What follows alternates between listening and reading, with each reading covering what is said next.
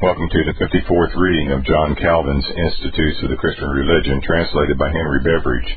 We are continuing this reading with Book 4, Chapter 19, Section 14. This Reformation audio resource is a production of Still Waters Revival Books. Many free resources, as well as our complete mail order catalog containing classic and contemporary Puritan and Reformed books, CDs, and much more, at great discounts, are on the web at www.swrb.com. Also, please consider, pray, and act upon the important truths found in the following quotation by Charles Spurgeon. As the Apostle says to Timothy, so also he says to everyone, give yourself to reading. He who will not use the thoughts of other men's brains proves he has no brains of his own. You need to read. Renounce as much as you will all light literature, but study as much as possible sound theological works, especially the Puritanic writers and expositions of the Bible. The best way for you to spend your leisure is to be either reading or praying.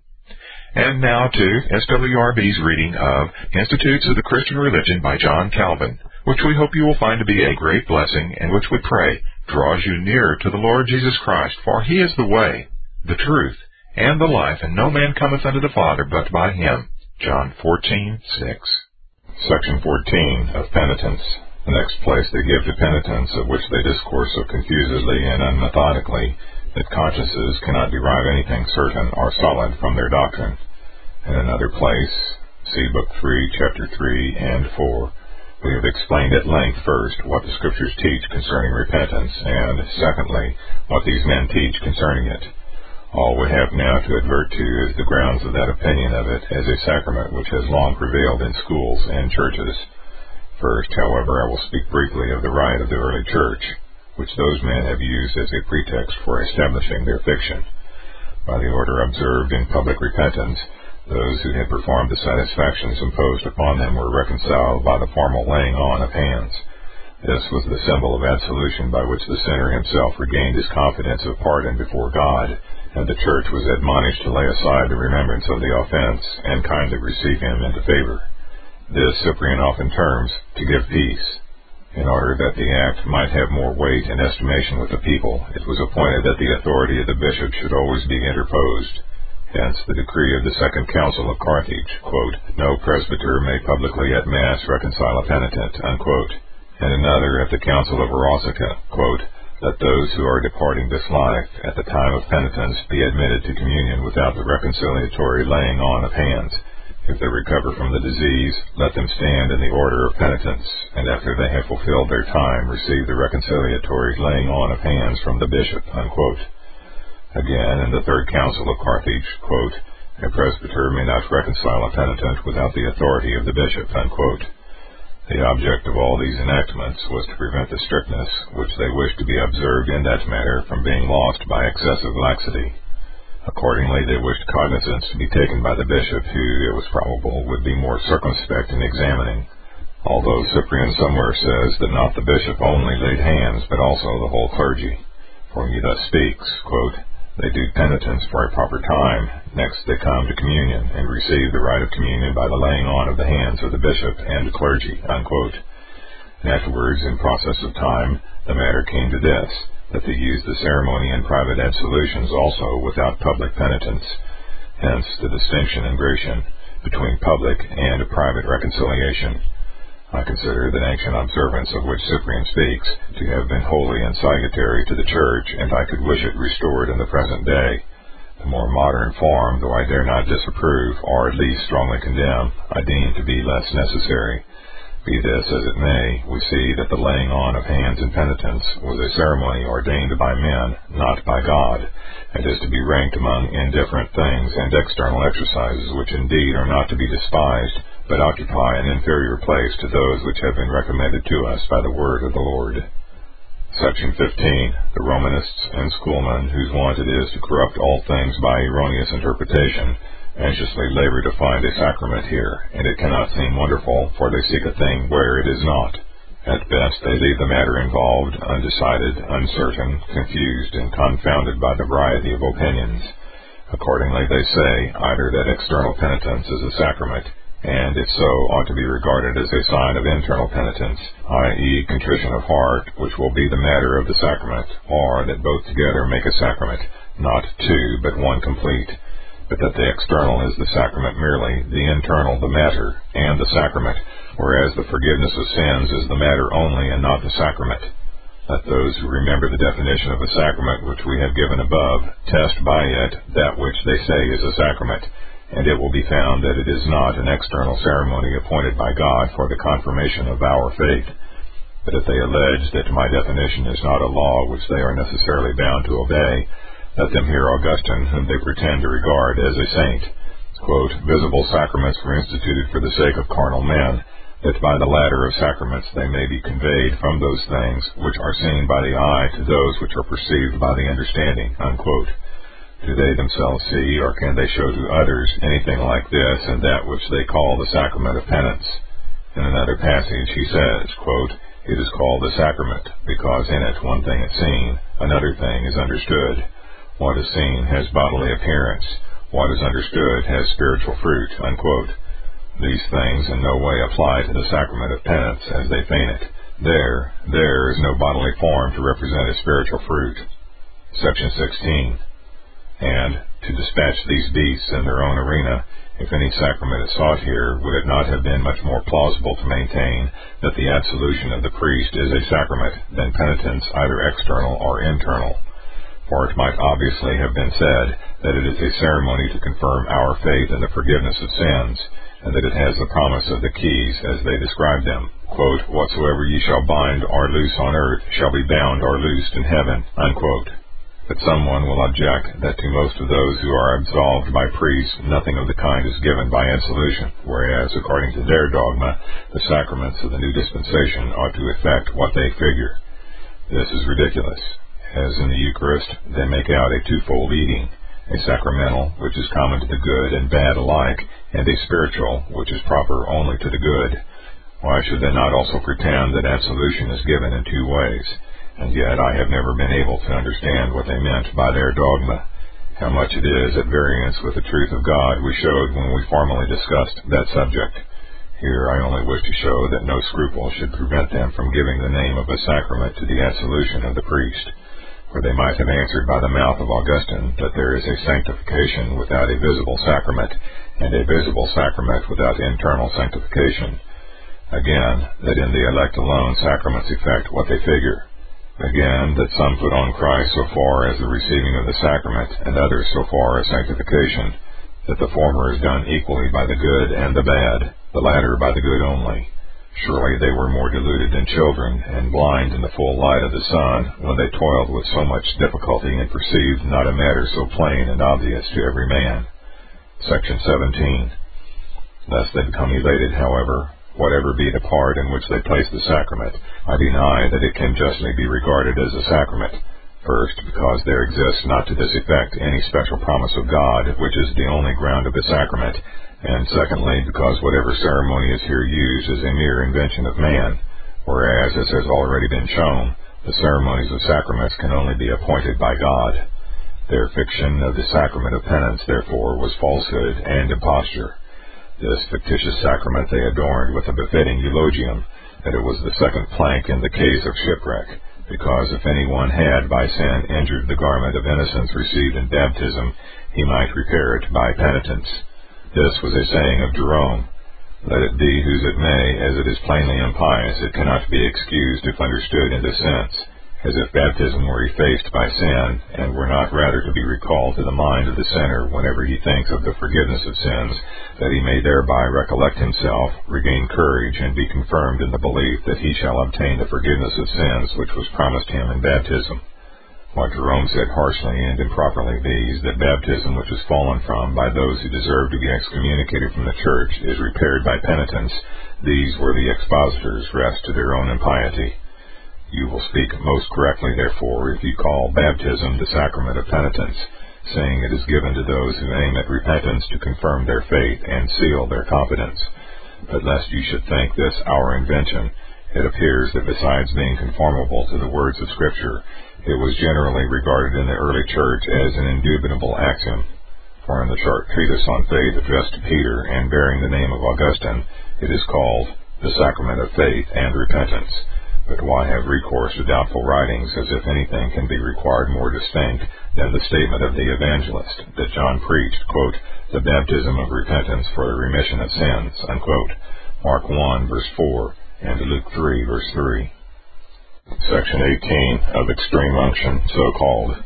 The third fictitious sacrament is extreme unction, which is performed only by a priest, and as they express it, in extremis with oil consecrated by the bishop, and with this form of words, quote, By this holy unction and his most tender mercy may God forgive you whatever sin you have committed, by the eye, the ear, the smell, the touch, the taste, unquote. They pretend that there are two virtues in it, the forgiveness of sins and relief of bodily disease, if so expedient. If not expedient, the salvation of the soul. For they say that the institution was set down by James, whose words are, quote, is any sick among you? Let him send for the elders of the church, and let them pray over him, anointing him with oil in the name of the Lord. And the prayer of faith shall save the sick, and the Lord shall raise him up. And if he have committed sins, they shall be forgiven him. Unquote. James 5, verse 14. The same account is here to be given of this unction as we lately gave of the laying on of hands. In other words, it is mere hypocritical stage play, by which, without reason or result, they would resemble the apostles. Mark relates that the apostles on their first mission, agreeably to the command which they had received of the Lord, raised the dead, cast out devils, cleansed lepers, healed the sick, and in healing used oil. He says they, quote, anointed with oil many that were sick and healed them, unquote. Mark 6, verse 13. To this James referred when he ordered the presbyters of the church to be called to anoint the sick that no deeper mystery lay under this ceremony will easily be perceived by those who consider how great liberty both our Lord and his apostles used in those external things.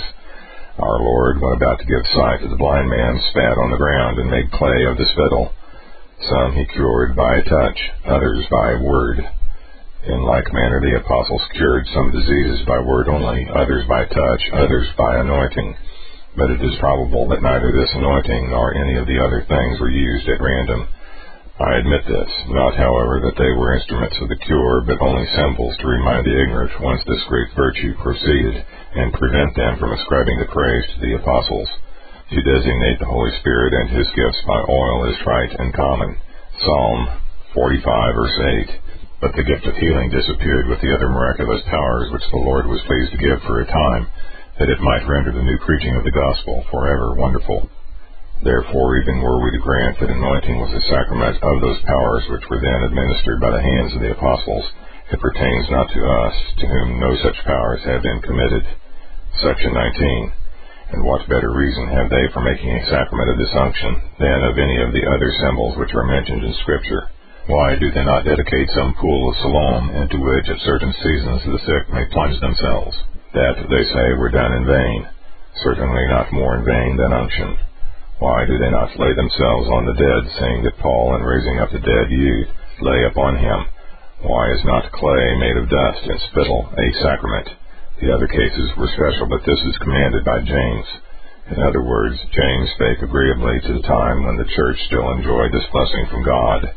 They affirm indeed that there is still the same virtue in their unction, but we experience differently that no men now wonder that they have with so much confidence deluded souls, which they knew to be stupid and blind, because deprived of the word of God, that is, of his light and life, saying they blush not to attempt to deceive the bodily perceptions of those who are alive, and have all their senses about them.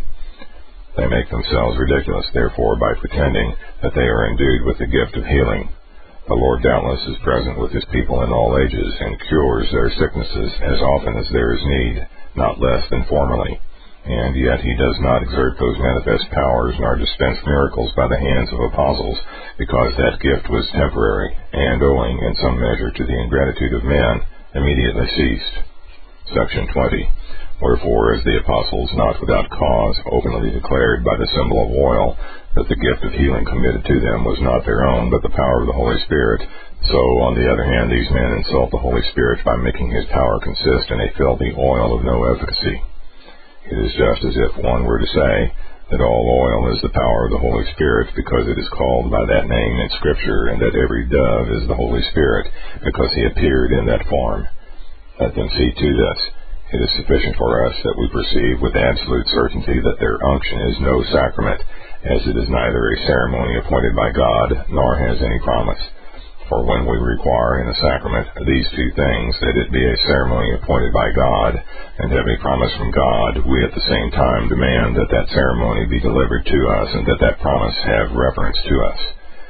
No man contends that circumcision is now a sacrament of the Christian Church, although it was both an ordinance of God, and had his promise annexed to it because it was neither commanded to us, nor was the promise annexed to it given us on the same condition the promise of which they vaunt so much in unction, as we have clearly demonstrated, and they themselves show by experience, has not been given to us. The ceremony behoved to be used only by those who had been endued with the gift of healing, not by those murderers who do more by slaying and butchering than by curing. Section 21. Even were it granted that this precept of unction, which has nothing to do with the present age, were perfectly adapted to it, they will not even thus have advanced much in support of their unction, with which they have hitherto besmeared us. James would have all the sick to be anointed. These men besmear with their oil not the sick, but half-dead carcasses, when life is quivering on the lips, or, as they say, in extremis. If they have a present cure in their sacrament with which they can either alleviate the bitterness of disease, or at least give some solace to the soul, they are cruel and never curing in time. James would have the sick man to be anointed by the elders of the church. They admit no anointer but a priestling. When they interpret the elders of James to be priests and allege that the plural number is used for honor, the thing is absurd, as if the church had at that time abounded with swarms of priests, so that they could set out in long procession bearing a dish of sacred oil. James, in ordering simply that the sick be anointed, seems to me to mean no other anointing than that of common oil, nor is any other mentioned in the narrative of Mark. These men deign not to use any oil but that which has been consecrated by a bishop, that is warmed with much breath, charmed by much muttering, and saluted nine times on bended knee. Thrice hail, holy oil, thrice hail, holy chrism, thrice hail, holy balsam. From whom did they derive these exorcisms? James says that when the sick man shall have been anointed with oil, and prayer shall have been made over him, if he have committed sins, they shall be forgiven him. These, that his guilt being forgiven, he shall obtain a mitigation of the punishment, not meaning that sins are effaced by oil, but that the prayers by which believers committed their afflicted brother to God would not be in vain. These men are impiously false in saying that sins are forgiven by their sacred, that is, abominable unction. See how little they gain, even when they are allowed to abuse the passage of James as they list and to save us the trouble of a laborious proof, their own annals relieve us from all difficulty, for they relate that Pope Innocent, who presided over the Church of Rome in the age of Augustine, ordained that not elders only, but all Christians should use oil and anointing in their own necessity or in that of their friends. Our authority for this is Sigebert in his Chronicles. Section 22 of Ecclesiastical Orders. The fourth place in their catalogue is held by the sacrament of orders, one so prolific as to beget of itself seven lesser sacraments. It is very ridiculous that after affirming that there are seven sacraments, when they begin to count, they make out thirteen.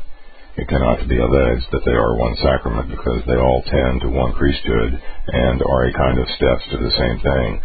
For while it is certain that the ceremonies in each are different, and they themselves say that the graces are different, no man can doubt that if their dogmas are admitted, they ought to be called seven sacraments. And why debate it as a doubtful matter when they themselves plainly and distinctly declare that they are seven? First, then, we should glance at them in passing and show to how many absurdities they introduce us when they would recommend their orders to us as sacraments. And secondly, we shall see whether the ceremony which churches use in ordaining ministers ought at all to be called a sacrament. They make seven ecclesiastical orders, or degrees, which they distinguish by the title of a sacrament.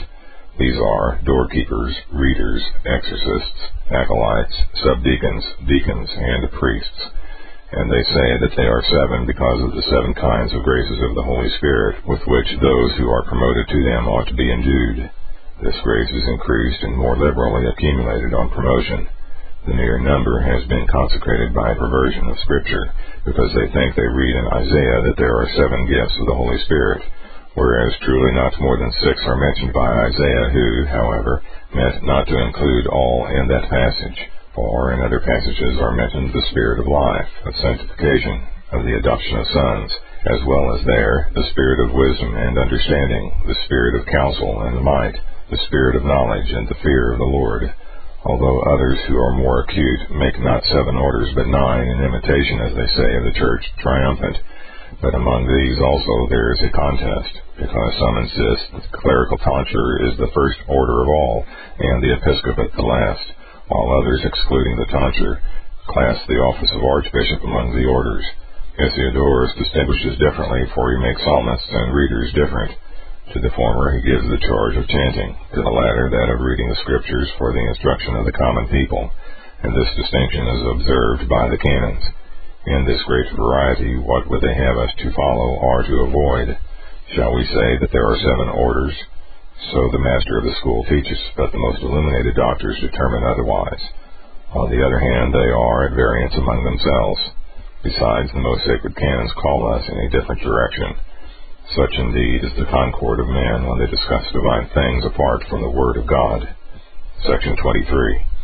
But the crowning folly of all is, that in each of these they make Christ their colleague. First, they say he performed the office of doorkeeper when, with a whip of small cords, he drove the buyers and sellers from the temple. He intimates that he is a doorkeeper when he says, quote, I am the door, unquote. He assumed the office of reader when he read Isaiah in the synagogue. He performed the office of exorcist when, touching the tongue and ears of the deaf and dumb man with spittle, he restored his hearing. He declared that he was an acolyte by the words, quote, He that followeth me shall not walk in darkness. Unquote. He performed the office of subdeacon when, girding himself with a towel, he washed the feet of his disciples. He acted the part of a deacon when he distributed his body and blood in the supper. He performed the part of a priest when, on the cross, he offered himself in sacrifice to the Father. As these things cannot be heard without laughter, I wonder how they could have been written without laughter, if, indeed, they were men who wrote them. But their most notable subtlety is that in which they speculate on the name of acolyte, calling him Ferrarius, a magical term, I presume one certainly unknown to all nations and tongues, Greek word alpha, kappa, omicron, lambda, omicron, epsilon, theta, omicron, sigma, Akoluthos, in Greek meaning simply attendant. Were I to stop and seriously refute these things, I might myself justly be laughed at, so frivolous are they and ludicrous. Section 24. Still, lest they should be able to impose on silly women, their vanity must be exposed in passing. With great pomp and solemnity they elect their readers, psalmists, doorkeepers, acolytes, to perform those services which they give in charge either to boys or at least to those whom they call laics who, for the most part, lights the tapers, who pours wine and water from the pitcher, but a boy, or some mean person among laics, who gains his bread by so doing. Do not the same persons chant? Do they not open and shut the doors of the churches? Who ever saw in their churches either an acolyte or doorkeeper performing this office? Nay, when he who as a boy performed the office of acolyte is admitted to the order of acolyte, he ceases to be the very thing he begins to be called, so that they seem professedly to wish to cast away the office when they assume the title. See why they hold it necessary to be consecrated by sacraments and to receive the Holy Spirit. It is just to do nothing.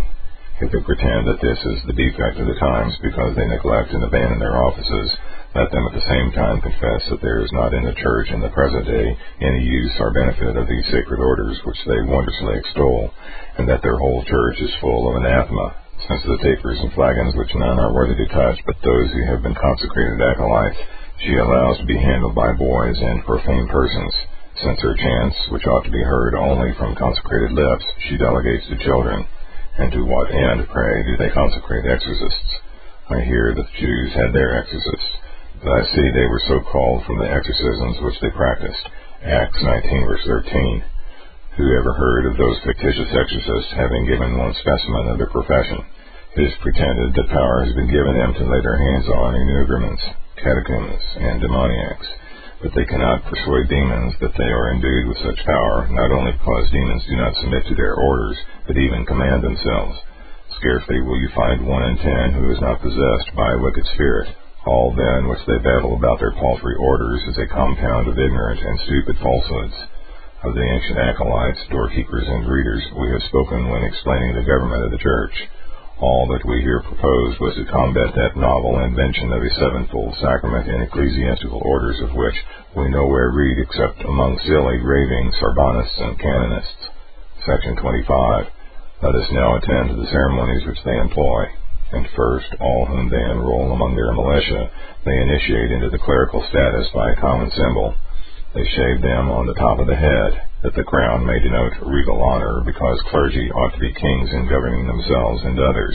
Peter thus speaks of them, quote, Ye are a chosen generation, a royal priesthood, a holy nation, a peculiar people, unquote.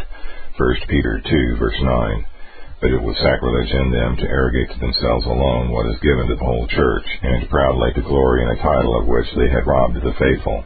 Peter addresses the whole church. These men wrested to a few shaven crowns, as if it had been said to them alone, Be ye holy, as if they alone had been purchased by the blood of Christ, as if they alone had been made by Christ kings and priests unto God. Then they assign other reasons. The top of the head is bared, that their minds may be shown to be free, with unveiled face to behold the glory of God, or that they may be taught to cut off the vices of the eye and the lip, or the shaving of the head is the laying aside of temporal things, while the circumference of the crown is the remnants of good which are retained for support. Everything is in figure, because, forsooth, the veil of the temple is not yet rent. Accordingly, persuaded that they have excellently performed their part, because they have figured such things by their crown, they perform none of them in reality. How long will they delude us with such masks and impostures? The clergy, by shaving off some hair, intimate that they have cast away abundance of temporal good, that they contemplate the glory of God, that they have mortified concupiscence of the ear and eye, that no class of men is more rapacious, more stupid, more libidinous. Why do they not rather exhibit true sanctity than give a hypocritical semblance of it in false and lying signs? Section 26.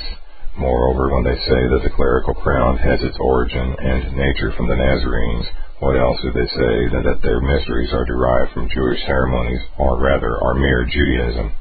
When they add that Priscilla, Aquila, and Paul himself, after they had taken a vow, shaved their head that they might be purified, they betray their gross ignorance. For we nowhere read this of Priscilla, while with regard to Aquila it is uncertain, since that tonsure may refer equally well to Paul as to Aquila. Acts 18, verse 18.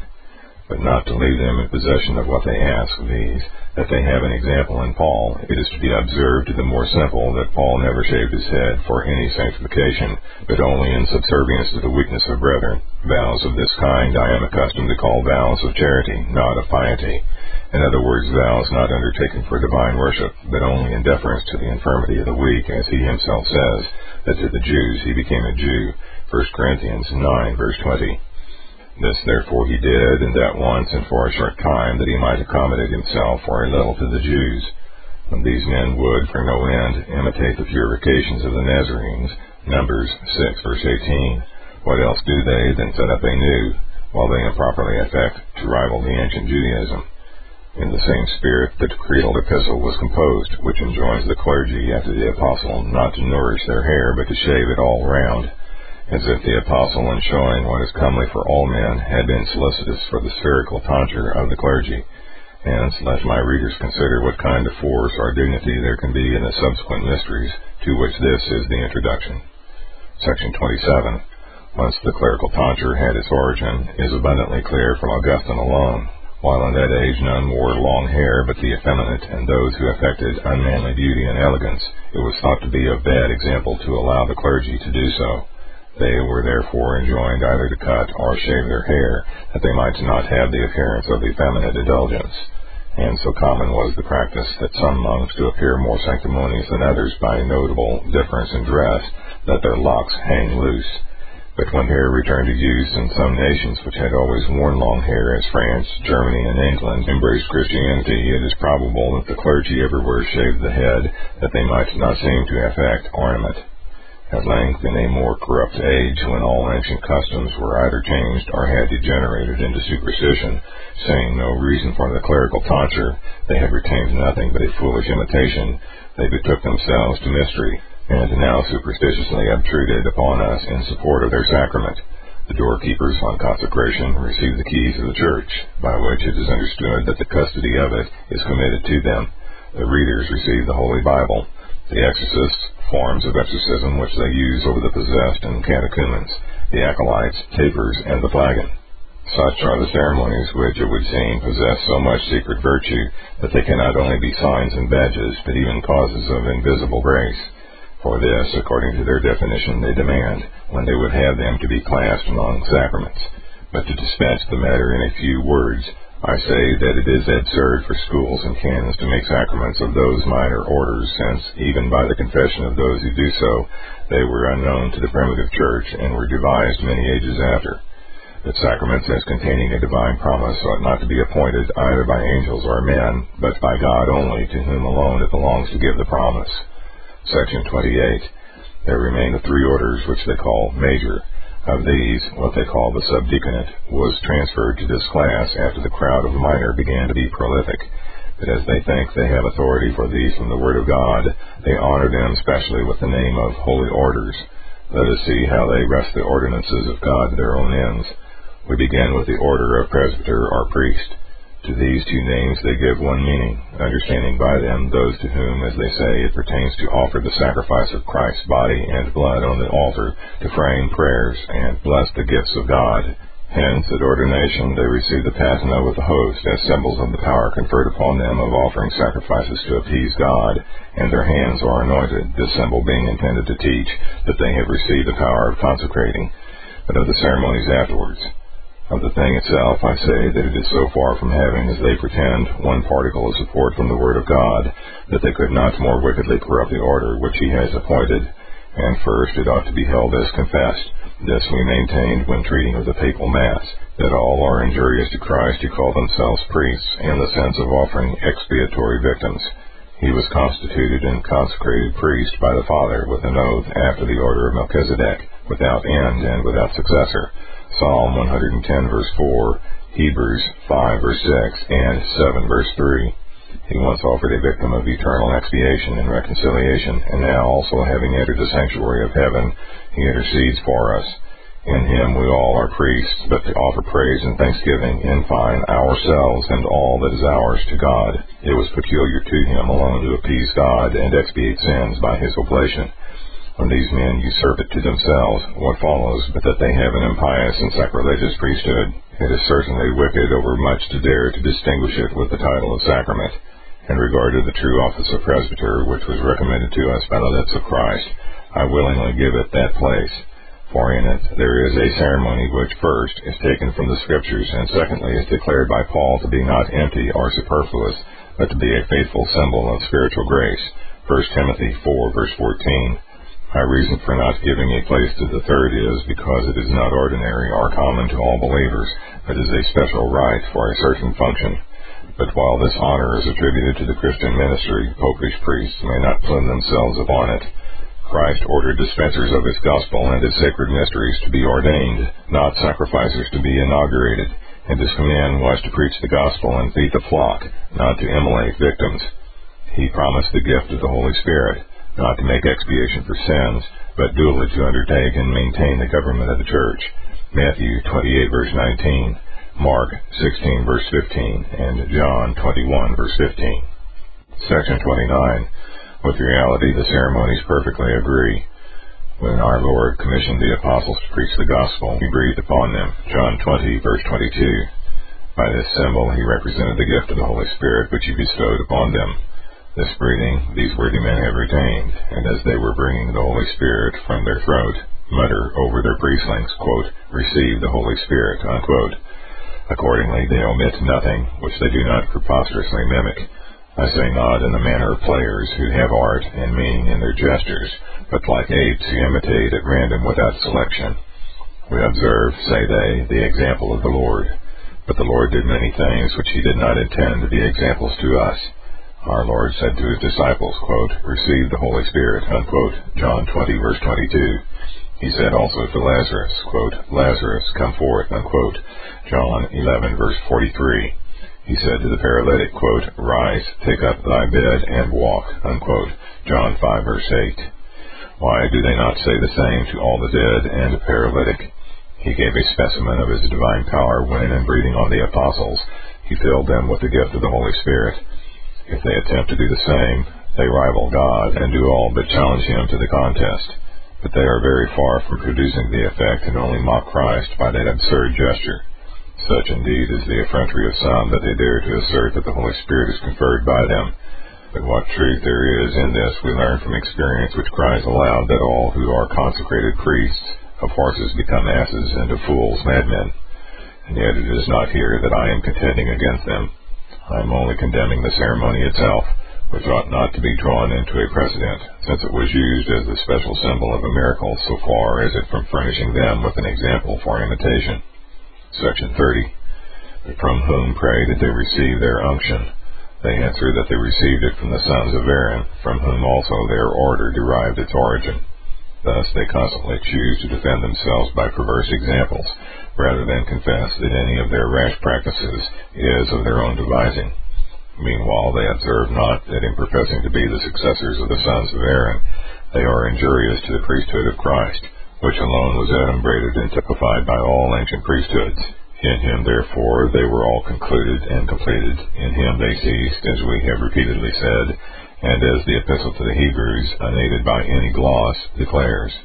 But if they are so much delighted with Mosaic ceremonies, why do they not hurry oxen, calves, and lambs to their sacrifices? They have indeed a great part of the ancient tabernacle and of the whole Jewish worship. The only thing wanted to their religion is that they do not sacrifice oxen and calves. Who sees not that this practice of unction is much more pernicious than circumcision, especially when to it is added superstition and a pharisaical opinion of the merit of the work? The Jews place their confidence of justification in circumcision. These men look for spiritual gifts in unction. Therefore, in desiring to be rivals of the Levites, they become apostates from Christ and discard themselves from the pastoral office. Section 31. It is, if you please, the sacred oil which impresses an indelible character, as if oil could not be washed away by sand and salt, or, if it sticks the closer, with soap. But what character is spiritual? What has oil to do with the soul? Have they forgotten what they quote from Augustine, that if the word be withdrawn from the water, there will be nothing but water, but that it is owing to the word that it is sacrament? What word can they show in their oil? Is it because Moses was commanded to anoint the sons of Aaron? Exodus 30, verse 30. But he there receives command concerning the tunic, the ephod, the breastplate, the mitre, the crown of holiness with which Aaron was to be adorned, and concerning the tunics, belts, and mitres which his sons were to wear. He receives command about sacrificing the calf, burning its fat, about cutting and burning rams, about sanctifying earrings and vestments with the blood of one of the rams, and innumerable other observances. Having passed over all these, I wonder why the unction of oil alone pleases them. If they delight in being sprinkled, why are they sprinkled with oil rather than with blood?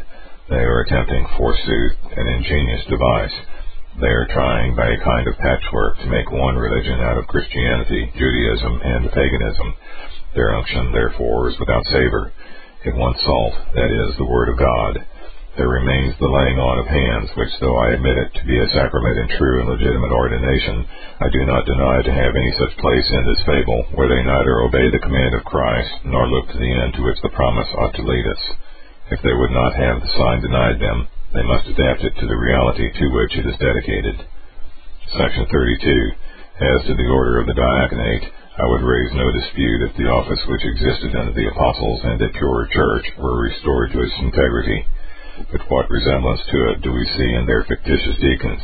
I speak not of the men, lest they should complain that I am unjustly judging their doctrine by the vices of those who profess it. But I contend that those whom their doctrine declares to us derive no countenance from those deacons whom the apostolic church appointed.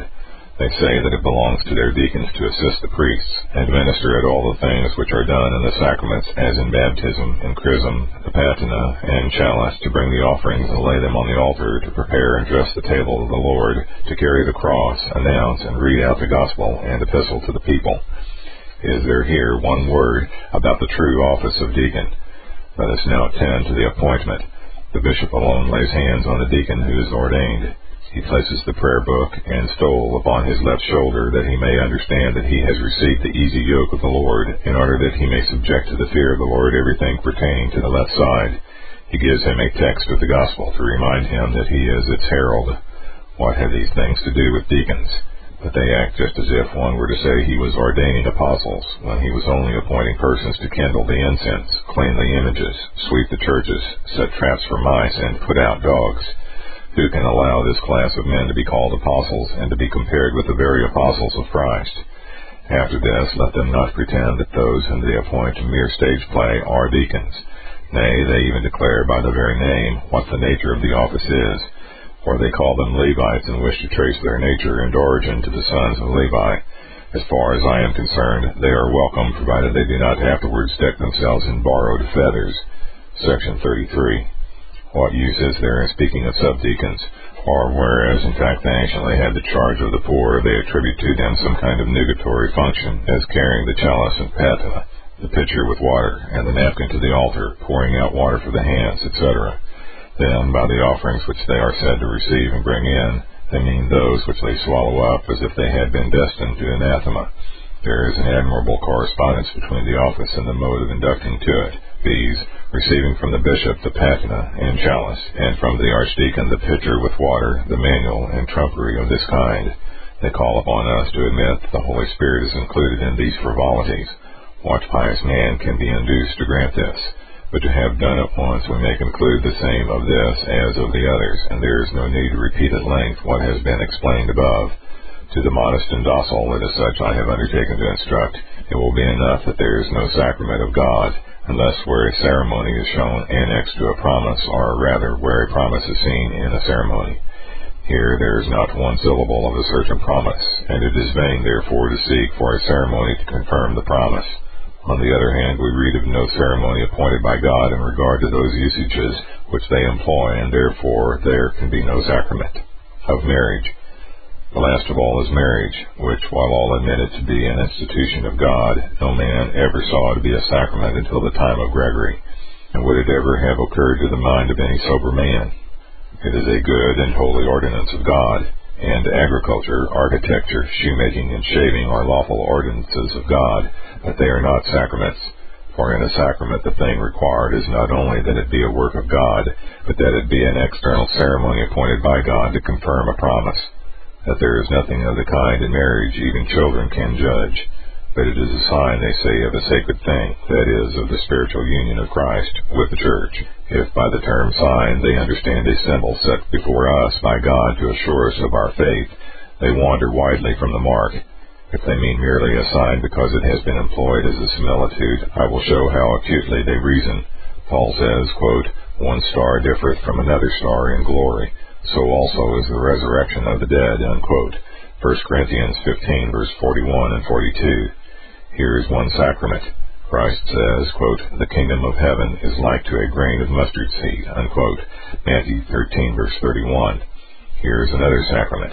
Again, quote, the kingdom of heaven is like unto leaven, unquote. Matthew 13, verse 33. Here is a third sacrament. Isaiah says, quote, He shall feed his flock like a shepherd, unquote. Isaiah 40, verse 11. Here is a fourth sacrament. In another passage he says, quote, The Lord shall go forth as a mighty man, unquote. Isaiah 42, verse 13. Here is a fifth sacrament. And where will be the end or limit? Everything in this way will be a sacrament. All the parables and similitudes in Scripture will be so many sacraments. Nay, even theft will be a sacrament, seeing it is written, quote, The day of the Lord so cometh as a thief in the night, unquote. 1 Thessalonians 5, verse 2. Who can tolerate the ignorant cruelty of these sophists? I admit, indeed, that whenever we see a vine, the best thing is to call to mind what our Savior says, quote, I am the true vine, and my Father is the husbandman, unquote quote, I am the vine, ye are the branches, unquote. John 15 verses 1 and 5. And whenever we meet a shepherd with his flock, it is good also to remember, quote, I am the good shepherd, and know my sheep, and am known of mine, unquote. John 5 verse 14. But any man who would class such similitudes as sacraments should be sent to Bedlam. Section 35. They adduce the words of Paul by which they say that the name of a sacrament is given to marriage. Quote, He that loveth his wife loveth himself. For no man ever yet hated his own flesh, but nourisheth and cherisheth it, even as the Lord of the church. For we are members of his body, of his flesh, and of his bones. For this cause shall a man leave his father and mother, and shall be joined unto his wife, and they two shall be one flesh. This is a great mystery, but I speak concerning Christ and the church. Unquote. Ephesians 5 verses 28 and 32. To treat Scripture thus is to confound heaven and earth. Paul, in order to show husbands how they ought to love their wives, sets Christ before them as an example. As he shed his bowels of affection for the church, which he has espoused to himself, so he would have everyone to feel affected toward his wife. Then he adds, quote, He that loveth his wife loveth himself, unquote, quote, even as the Lord the church, unquote. Moreover, to show how Christ loved the church as himself, nay, how he made himself one with his spouse, the church, he applies to her what Moses relates that Adam said of himself. For after Eve was brought into his presence, knowing that she had been formed out of his side, he exclaimed, quote, This is now bone of my bones and flesh of my flesh. Unquote. Genesis 2 verse 23. That all this was spiritually fulfilled in Christ and in us, Paul declares when he says that we are members of his body, of his flesh, and of his bones, and so one flesh with him. At length he breaks out into the exclamation, quote, This is a great mystery, unquote. And lest anyone should be misled by the ambiguity, he says that he is not speaking of the connection between husband and wife, but of the spiritual marriage of Christ and the church. And truly it is a great mystery that Christ allowed a rib to be taken from himself, of which we might be formed. That is, that when he was strong, he was pleased to become weak, that we might be strengthened by his strength, and should no longer live ourselves, but he live in us. Galatians 2, verse 20. Section 36. The thing which misled them was the term sacrament, but was it right that the whole church should be punished for the ignorance of these men? Paul called it a mystery. When the Latin interpreter might have abandoned this mode of expression as uncommon to Latin ears, or converted it into, quote, secret, unquote, he preferred calling it sacramentum, but in no other sense than the Greek term Mu, Upsilon, Sigma, Tau, Eta, Rho, Iota, Omicron, Nu, Mysterion, was used by Paul. Let them go now and clamor against skill and languages, their ignorance of which leads them most shamefully astray in a matter easy and obvious to everyone. But why do they so strongly urge the term sacrament in this one passage and in others pass it by with neglect?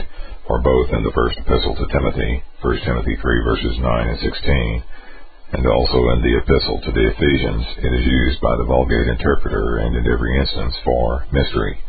Let us, however, pardon them this lapsus, though liars ought to have good memories. Marriage being thus recommended by the title of the sacrament, can it be anything but vertiginous levity afterwards to call it uncleanness and pollution and carnal defilement? How absurd is it to debar priests from a sacrament? If they say that they debar not from a sacrament but from carnal connection, they will not thus escape me. They say that this connection is part of the sacrament and thereby figures the union which we have with Christ in conformity of nature, inasmuch as it is by this connection that husband and wife become one flesh. Although some have here found two sacraments, the one of God and the soul, and bridegroom and bride, another of Christ and the church, in husband and wife. Be this as it may, this connection is a sacrament from which no Christian can lawfully be debarred, unless indeed the sacraments of Christians accord so ill that they cannot stand together. There is also another absurdity in these dogmas. They affirm that in a sacrament the gift of the Holy Spirit is conferred. This connection they hold to be a sacrament, and yet they deny that in it the Holy Spirit is ever present. Section 37 and that they might not delude the church in this matter merely, what a long series of errors, lies, frauds, and iniquities have they appended to one error, so that you may say they sought nothing but a hiding place for abominations when they converted marriage into a sacrament. When once they obtained this, they appropriated to themselves the cognizance of conjugal causes. As the thing was spiritual, it was not to be intermeddled with by profane judges then they enacted laws by which they confirmed their tyranny, laws partly impious toward God, partly fraught with injustice toward men, such as that marriages contracted between minors without the consent of their parents should be valid, that no lawful marriages can be contracted between relations within the seventh degree, and that such marriages, if contracted, should be dissolved, Moreover, they framed degrees of kindred contrary to the laws of all nations, and even the polity of Moses, and enact that a husband who has repudiated an adulteress may not marry again. That spiritual kindred cannot be joined in marriage. That marriage cannot be celebrated from Septuagesima to the octaves of Easter, three weeks before the Nativity of John, nor from Advent to Epiphany, and innumerable others, which it were too tedious to mention. We must now get out of their mire, in which our discourse has stuck longer than our inclination. Methinks, however, that much has been gained if I have in some measure deprived these asses of their lion skin. Chapter 20 of Civil Government. There are 32 sections. Section 1 having shown above that there is a twofold government in man, and having fully considered the one which, placed in the soul or inward man, relates to eternal life, we are here called to say something of the other, which pertains only to civil institutions and the external regulation of manners. For although this subject seems from its nature to be unconnected with the spiritual doctrine of faith which I have undertaken to treat, it will appear as we proceed that I have properly connected them, nay, that I am under the necessity of doing so, especially while on the one hand frantic and barbarous men are furiously endeavoring to overturn the order established by God, and on the other the flatterers of princes extolling their power without measure hesitate not to oppose it to the government of God. Lest we meet both extremes, the purity of the faith will perish. We may add that it in no small degree concerns us to know how kindly God has here consulted for the human race, that pious zeal may the more strongly urge us to testify our gratitude. And first, before entering on the subject itself, it is necessary to attend to the distinction which we formerly laid down. See Book 3, Chapter 19, Section 16, above, and Chapter 10. Lest, as often happens to many, we imprudently confound these two things, the nature of which is altogether different. For some, on hearing that liberty is promised in the gospel, a liberty which acknowledges no king and no magistrate among men, but looks to Christ alone, think that they can receive no benefit from their liberty so long as they see any power placed over them. Accordingly, they think that nothing will be safe until the whole world is changed into a new form, when there will be neither courts, nor laws, nor magistrates, nor anything of the kind to interfere, as they suppose, with their liberty. But he who knows to distinguish between the body and the soul, between the present fleeting life and that which is future and eternal, will have no difficulty in understanding that the spiritual kingdom of Christ and civil government are things very widely separated. Saying therefore it is a Jewish vanity to seek and include the kingdom of Christ under the elements of this world, let us, considering as Scripture clearly teaches, that the blessings which we derive from Christ are spiritual, remember to confine the liberty which is promised and offered to us in him within its proper limits. For why is it that the very same apostle who bids us, quote, stand fast in the liberty wherewith Christ hath made us free, and be not again entangled with the yoke of bondage, unquote, Galatians 5, verse 1, in another passage forbids slaves to be solicitous about their state, 1 Corinthians 7, verse 21, unless it be that spiritual liberty is perfectly compatible with civil servitude. In this sense, the following passages are to be understood. Quote, there is neither Jew nor Greek, there is neither bond nor free, there is neither male nor female, unquote. Galatians 3, verse 28. Again, quote, there is neither Greek nor Jew, circumcision nor uncircumcision, barbarian, Scythian, bond nor free, but Christ is all and in all, unquote. Colossians 3, verse 11.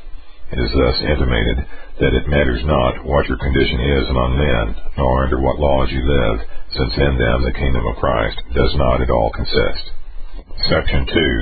Still, the distinction does not go so far as to justify us in supposing that the whole scheme of civil government is matter of pollution with which Christian men have nothing to do. Fanatics, indeed, delighting in unbridled license, insist and vociferate that, after we are dead by Christ to the elements of the world and being translated into the kingdom of God, sit among the celestials, it is unworthy of us and far beneath our dignity to be occupied with those profane and impure cares which relate to matters alien from a Christian man. To what end, they say, are laws without courts and tribunals? But what has a Christian man to do with courts? Nay, if it is unlawful to kill, what have we to do with laws and courts? But as we lately taught that that kind of government is distinct from the spiritual and internal kingdom of Christ, so we ought to know that they are not adverse to each other.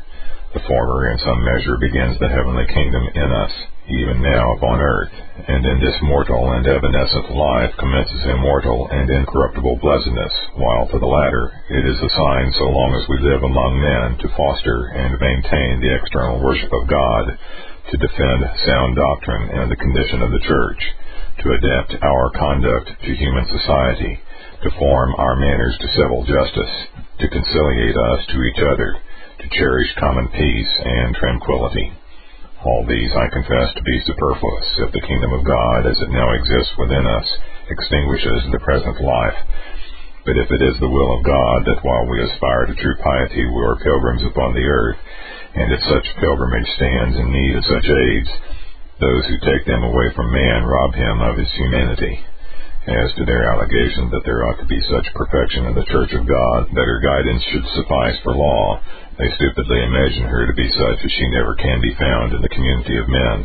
For while the insolence of the wicked is so great, and their iniquity so stubborn, that it can scarcely be curbed by any severity of law, what do we expect would be done by those whom force can scarcely repress from doing ill, were they to see perfect impunity for their wickedness?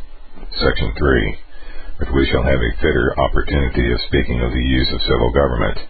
All we wish to be understood at present is that it is perfect barbarism to think of exterminating it, its use among men being not less than that of bread and water, light and air, while its dignity is much more excellent.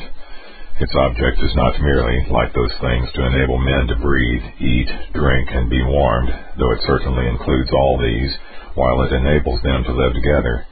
This, I say, is not its only object, but it is that no idolatry, no blasphemy against the name of God, no calumnies against his truth, nor other offenses to religion break out and be disseminated among the people, that the public quiet be not disturbed, that every man's property be kept secure, that men may carry on innocent commerce with each other, that honesty and modesty be cultivated, in short, that a public form of religion may exist among Christians and humanity among men. Let no one be surprised that I now attribute the task of constituting religion a right to human polity, though I seem above to have placed it beyond the will of man, since I no more than formerly allow men at pleasure to enact laws concerning religion and the worship of God when I approve of civil order which is directed to this end, viz to prevent the true religion, which is contained in the law of God, from being with impunity openly violated and polluted by public blasphemy. But the reader, by the help of a perspicuous arrangement, will better understand what view is to be taken of the whole order of civil government if we treat of each of its parts separately. Now these are three the magistrate, who is president and guardian of the laws, the laws according to which he governs, and the people who are governed by the laws and obey the magistrate. Let us consider then first what is the function of the magistrate. Is it a lawful calling approved by God?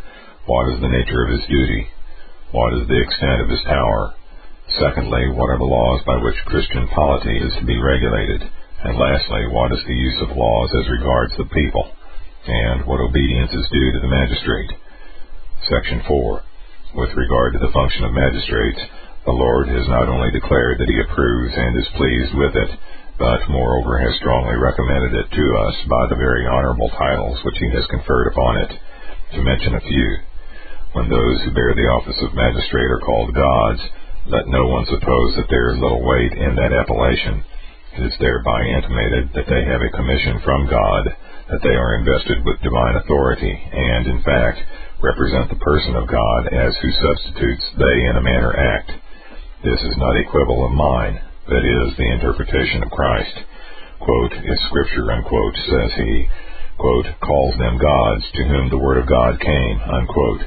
What is this but that the business was committed to them by God to serve him in their office, and, as Moses and Jehoshaphat said to the judges whom they were appointing over each of the cities of Judah, to exercise judgment, not for man, but for God.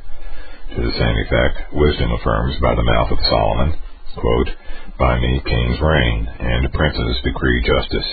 By me princes rule, and nobles, even all the judges of the earth. Unquote. Proverbs 8, verses 15 and 16. For it is just as if it had been said that it is not only to human perverseness that supreme power on earth is lodged in kings and other governors, but by divine providence, and the holy decree of him to whom it has seemed good, so to govern the affairs of men, since he is present and also presides in enacting laws and exercising judicial equity. This Paul also plainly teaches when he enumerates offices of rule among the gifts of God, which, distributed variously according to the measure of grace, ought to be employed by the servants of Christ for the edification of the church. Romans 7 verse 8. In that place, however, he is properly speaking of the Senate of grave men who were appointed in the primitive church to take charge of public discipline. This office in the epistle to the Corinthians he calls, Greek word, kappa, upsilon, beta, epsilon, rho, nu, eta, sigma, epsilon, iota, sigma, kubernesis, governments. 1 Corinthians 12 verse 28. Still, as we see that civil power has the same end in view, there can be no doubt that he is recommending every kind of just government. He speaks much more clearly when he comes to a proper discussion of the subject, for he says that, quote, there is no power but of God. The powers that be are ordained of God, unquote. That rulers are the ministers of God, quote, not a terror to good works, but to the evil, unquote. Romans 13 verses 1 and 3. To this we may add the examples of saints, some of whom held the offices of kings, as David, Josiah, and Hezekiah, others of governors, as Joseph and Daniel, others of civil magistrates among a free people, as Moses, Joshua, and the judges. Their functions were expressly approved by the Lord. Wherefore no man can doubt that civil authority is, in the sight of God, not only sacred and lawful, but the most sacred and by far the most honorable of all stations in mortal life. Section 5. Those who are desirous to introduce anarchy object that, though anciently kings and judges presided over a rude people, yet that in the present day that servile mode of governing does not at all accord with the perfection which Christ brought with his gospel. Herein they betray not only their ignorance, but their devilish pride, arrogating to themselves a perfection of which not even a hundredth part is seen in them. But be they what they may, the refutation is easy. For when David says, quote, Be wise, now therefore, O ye kings, be instructed, ye judges of the earth, unquote. Quote, Kiss the Son, lest he be angry, unquote. Psalm 2, verses 10 and 12. He does not order them to lay aside their authority and return to private life, but to make the power with which they are invested subject to Christ, that he may rule over them. In like manner, when Isaiah predicts of the church, quote, Kings shall be thy nursing fathers, and their queens thy nursing mothers, unquote. Isaiah 49, verse 23. He does not bid them abdicate their authority. He rather gives them the honorable appellation of patrons of the pious worshippers of God, for the prophecy refers to the advent of Christ. I intentionally omit very many passages which occur throughout Scripture, and especially in the Psalms in which the due authority of all rulers is asserted. The most celebrated passage of all is that in which Paul, admonishing Timothy that prayers are to be offered up in the public assembly for kings, subjoins the reason, quote, that we may lead a quiet and peaceable life in all godliness and honesty, unquote. 1 Timothy 2, verse 2. In these words he recommends the condition of the church to their protection and guardianship. Section 6. This consideration ought to be constantly present to the minds of magistrates, since it is fitted to furnish a strong stimulus to the discharge of duty, and also afford singular consolation, smoothing the difficulties of their office, which are certainly numerous and weighty. What zeal for integrity, prudence, meekness, continence, and innocence ought to sway those who know that they have been appointed ministers of the divine justice. How will they dare to admit iniquity to their tribunal when they are told that it is the throne of the living God? How will they venture to pronounce an unjust sentence with that mouth which they understand to be an ordained organ of divine truth? With what conscience will they subscribe impious decrees with that hand which they know has been appointed to write the acts of God? In a word, if they remember that they are the vicegerents of God, it behoves them to watch with all care, diligence, and industry, that they may in themselves exhibit a kind of image of the divine providence, guardianship, goodness, benevolence, and justice and let them constantly keep the additional thought in view that if a curse is pronounced on him that, quote, doeth the work of the Lord deceitfully, unquote, a much heavier curse must lie on him who deals deceitfully in a righteous calling. Therefore, when Moses and Jehoshaphat would urge their judges to the discharge of duty, they had nothing by which they could more powerfully stimulate their minds than the consideration to which we have already referred. Quote, Take heed what ye do, for you judge not for man, but for the Lord, who is with you in the judgment. Wherefore now let the fear of the Lord be upon you. Take heed and do it, for there is no iniquity with the Lord our God, nor respect of persons, nor taking of gifts. Unquote. Second Chronicles 19 verses 6 and 7, compared with Deuteronomy 1 verse 16, etc. And in another passage it is said, quote, God standeth in the congregation of the mighty. He judgeth among the gods, unquote. Psalm 82 verse 1 and Isaiah 3 verse 14, that they may be animated to duty when they hear that they are the ambassadors of God, to whom they must one day render an account of the providence committed to them. This admonition ought justly to have the greatest effect upon them, for if they sin in any respect, not only is injury done to the man whom they wickedly torment, but they also insult God himself, whose sacred tribunals they pollute. On the other hand, they have an admirable source of comfort when they reflect that they are not engaged in profane occupations unbefitting a servant of God, but in a most sacred office, inasmuch as they are the ambassadors of God. This Reformation audio resource is a production of Still Waters Revival Books. Many free resources, as well as our complete mail order catalog containing classic and contemporary Puritan and Reformed books, CDs, and much more at great discounts, are on the web at www swrb.com. We can also be reached by email at swrb at swrb.com, by phone at 780-450-3730, by fax at 780-468-1096, or by mail at 4710-37A Avenue, Edmonton, AB Canada. T6L3T5. If you do not have a web connection, please request a free printed catalog. If you do have a web connection and would like to be added to our email list, please send an email to add at swrb.com or swrb at swrb.com with the word add in the subject line. SWRB's email list is a double opt-in list. So once you've sent us your email address, you will be asked by email to confirm that you want to join our list using the email address you have supplied. Your email information will be kept confidential and you can easily remove yourself from our email list by simply emailing us at swrb at swrb.com with the word remove in the subject line. Once you are on our email list, you will be alerted to all the new free Reformation resources, free MP3s, free electronic books and text, etc. SWRB makes available on the web, as well as, at times, to our best discounts and super specials. We also encourage you to reproduce this audio resource and to pass it on to your friends, but we only authorize this as long as the full content of the message, including the header and trailer, is not altered in any way and as long as the audio file or cassette is given away for free. Thank you again for listening to this SWRB reading, and remember that Isaiah 26:3 states, Thou wilt keep him in perfect peace, whose mind is stayed on thee, because he trusteth in thee. And 2 Corinthians 13:11 concludes, Finally, brethren, farewell. Be perfect, be of good comfort, be of one mind, live in peace, and the God of love and peace shall be with you.